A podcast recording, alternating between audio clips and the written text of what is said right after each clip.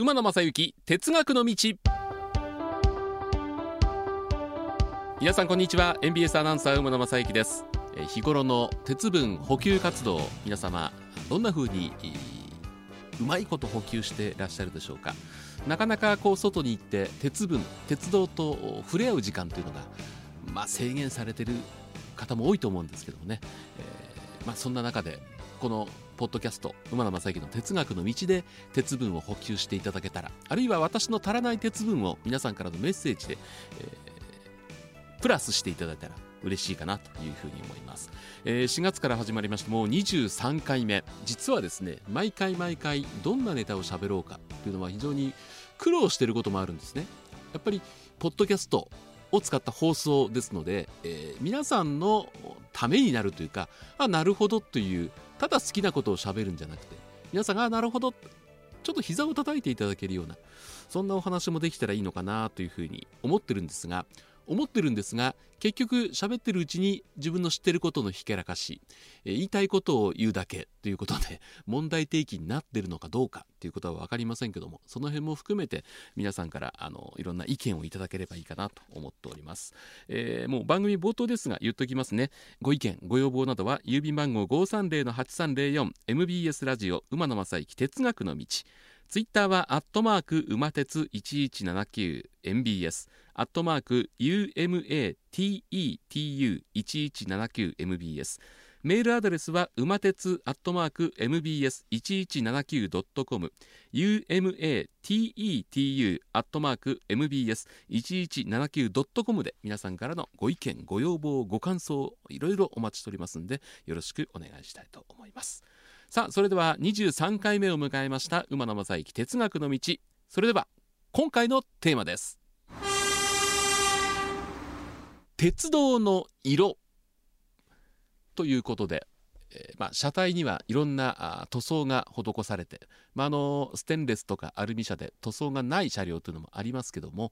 ちょっと今日ねそこにこだわってみたいと思います。8月30日付の朝日新聞の夕刊にこんな記事が出てました。地域発長野県から。クリームと青のツートンカラーで鉄道ファンからスカイ色かっこ横須賀色の愛称で親しまれた115系電車が8月27日で現役を引退した。国内で唯一信濃鉄道がこの色の編成合わせて5両を走らせてきたが老朽化で廃車が決まった。国鉄が1950年横須賀線を走る電車の塗装に採用した。JR 中央線で新宿駅から長野県内に向かう長距離列車や信濃鉄道の前身の信越線などでも運用され国鉄を代表する車両カラーの一つだったという記事ですね。あのまあ、惜別号というお別れの列車の運行などもされたということなんですがまあこれはスカ色横須賀色ですけども同じ1950年にやっぱり登場したこれはあの湘南カラーと言われてますけども湘南電車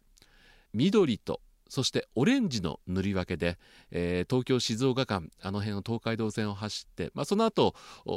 順にこう関西方面にも勢力を伸ばして、えー、全国的に走るようになったんですけども湘南カラーというのが非常に有名になりましたよね、えー、黄褐色というんですね。この橙色オレンジ色。そして緑2号という塗り分けで走っていたんですが1950年に登場した80系電車まあ、これが大元の始まりだというふうに言われてます。あのこの湘南カラーの緑とオレンジ静岡地方を走ってた湘南電車でしたから、えー、お茶とみかんをイメージした色と言われていましたけどもこれよくよく調べてみるとこれは後付けで当時のアメリカの車両をヒントにしたというのがまあもともとの話で。で緑とオレンジなんでみかんとお茶ということで静岡を走る。これは後付けだというのが調べてみると出てくるですね。あのこれが1950年ですから昭和25年いろいろ文書とか資料が残ってないとこの当時この色をなぜ使ったかと。いう情報もねなかなか正しいところが伝わってこなくなっちゃう。いうところですよね。この湘南カラーそれからさっきご紹介したクリームと青の横須賀色。あとそうですね。やっぱり特急などに多く使われた国鉄色 JR 色っていう定番がありましたよね、えー、日中走る特急であればあの181系のこだま号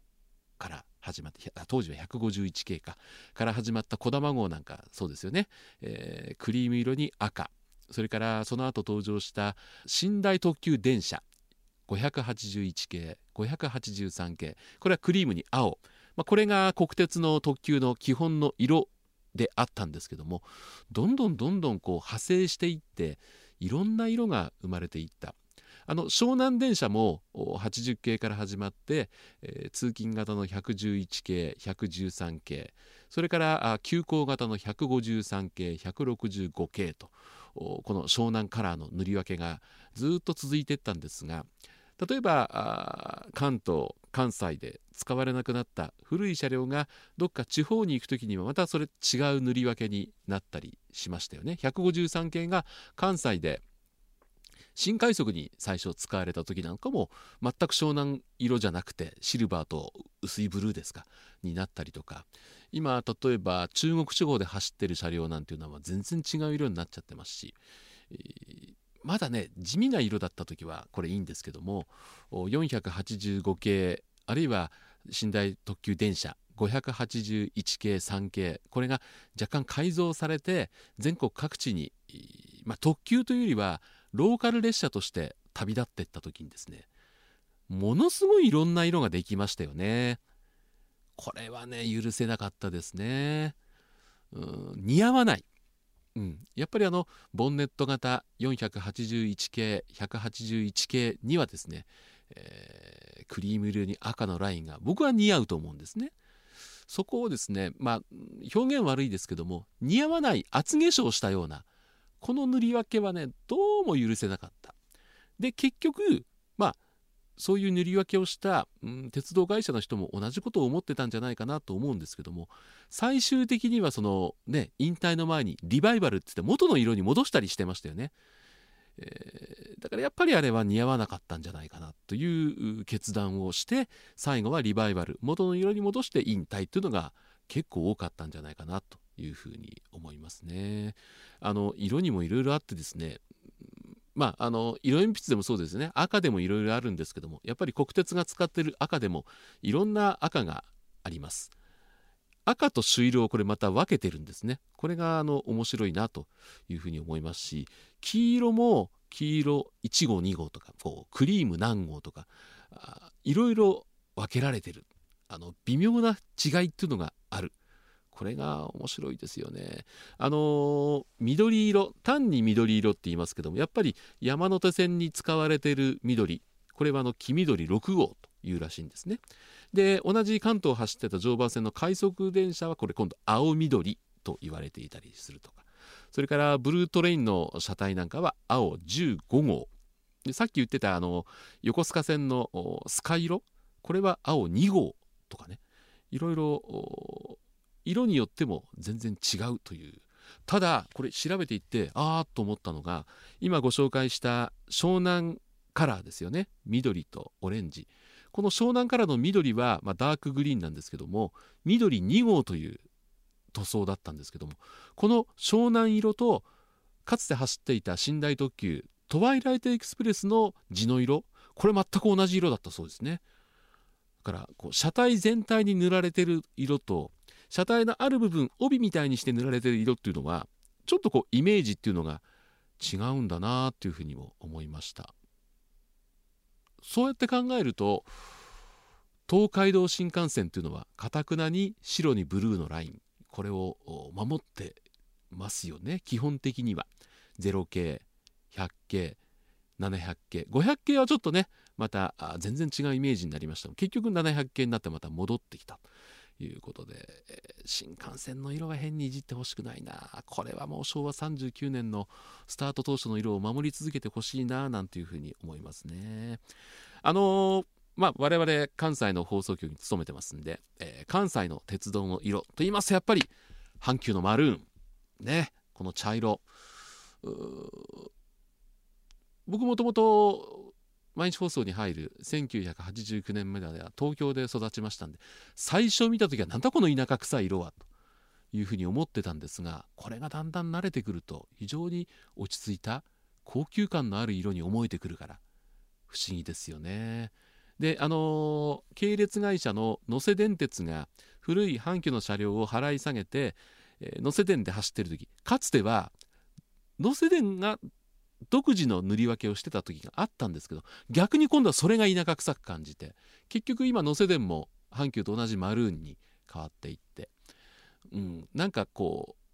あの阪急のマルーンを見ると落ち着くなっていう気がしますけどもね。一時期、何かのきっかけでちょっと塗り分けを新しい阪急のっていうのは社内でもいろいろあったそうですが結果的には反対派が多くてあのマルーンを守ってる、まあ、一部車両にあの屋根のところに白い線が入ってるっていうのはありますけども基本的に基本線、えー、マルーンで守ってるというのがこれ阪急ですよね。もうこれはもうここまで来たら守り通す。あの最近ステンレスカーとかアルミ車ってありまして、えー、この塗装って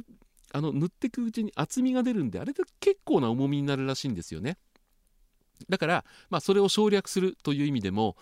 アルミとかステンレスの車体って塗らない車体もあるんですけど阪急はアルミ車でもしっかり塗ってるというアルミ車の銀色の阪急電車ってのイメージ湧かないですよねやっぱりあのマルーンにこだわり続けてほしいなと思いますね。えー、今もう兄弟会社というか同じ、ね、阪急阪神ホールディングスになりましたけども阪神はあのー、赤銅車というのがありまして、まあ、急行系に使われていた。急行とか特急に使われていた。クリームとバーミリオンの車両。これが昨年引退をしまして本線上ではもう見られなくなって、えー、最後、まあ、昨年向こう側線を細々と走っていたんですがこの間あの新聞これも新聞かな？見ますと向川団地の近くにですね、えー、しっかり屋根のついた施設で保存をしていると。屋外なんですけどあの一応屋根はついていると。いうことで、えー、本線では見られなくなりましたけどもその保存された阪神のえ特急急行などに使われていたクリームとバーミリオンの電車も、えー、見ることができるということでこれも一度まだちょっと見に行く機会がないんですけども見に行って古き良き阪神電車をね、え、確認したいなと。ステンレスの車両もあったりあの何年か前のね株主総会で話題になりましたけどもジャイアンツのオレンジの色を塗ってるとは何事だっていう株主さんからの話もありましたけどもやっぱりこう阪神っぽい色を残してほしいな。各駅停車系のジェットカーっていうのはあの今度はあのクリームとブルーですよね。これはまだあのジェットコーなどあのステンレスの車両の一部にもそのまあ面影が残ってると思いますんで、えー、まだまだこれは楽しめるのかなというふうに思います。あと最近で変わったというと近鉄特急の色がやっぱ変わりましたよね。もちろんあの島風とか火の鳥とかこれはもう独自の色を持ってるんですけどもいわゆるいろんな線各線に走ってる近鉄のスタンダードな特急っていうのはもともとはオレンジと紺の塗り分けだったんですけどもこれもですね最近色が変わってきましてクリスタルホワイトをベースにしてブライトイエローというのとゴールド。これをこううまく配色して、えー、新しい色新しく近鉄特急が生まれ変わってる。でも近鉄特急というとやっぱりビスタカー。ビスタカーというとあのオレンジと紺の塗り分け。やっぱりねこれを残してほしいなっていうのはあるんですけどもいろんな色があっていいんじゃないかなと思うんですけどもどうなんだろう。こう変えるにも勇気がいると思うんですけども変えずにずっと続けるっていうのも勇気がいると思う。なんかこうまあこれはその色を変えた JR さんとか近鉄さんのことを言うんじゃないんであの誤解しないでほしいんですけどこう会社で仕事をしていく上ですね何かを変えると仕事やったっていう気になる人がいると思うんですけどもこの鉄道の色だけはねそういう感覚で変えてほしくないな。まあなんだろう。悪しきものは続ける必要ないですけども古き良き昭和の匂いというのはあのいつまでも続けてくれたらいいんじゃないかなというふうに思うのは私だけではないと思います。え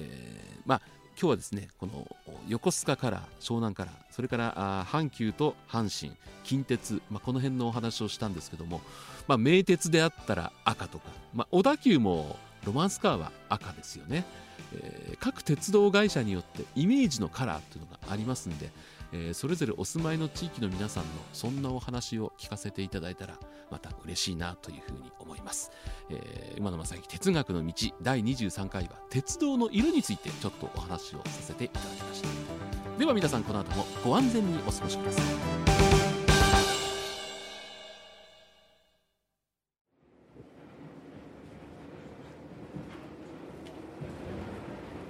皆様本日は馬鉄にご乗車いただきまして誠にありがとうございます。え次は終点茶屋町茶屋町でございます。どなた様もお忘れ物なきようにご準備お願いいたします。馬鉄またのご乗車お待ちしております。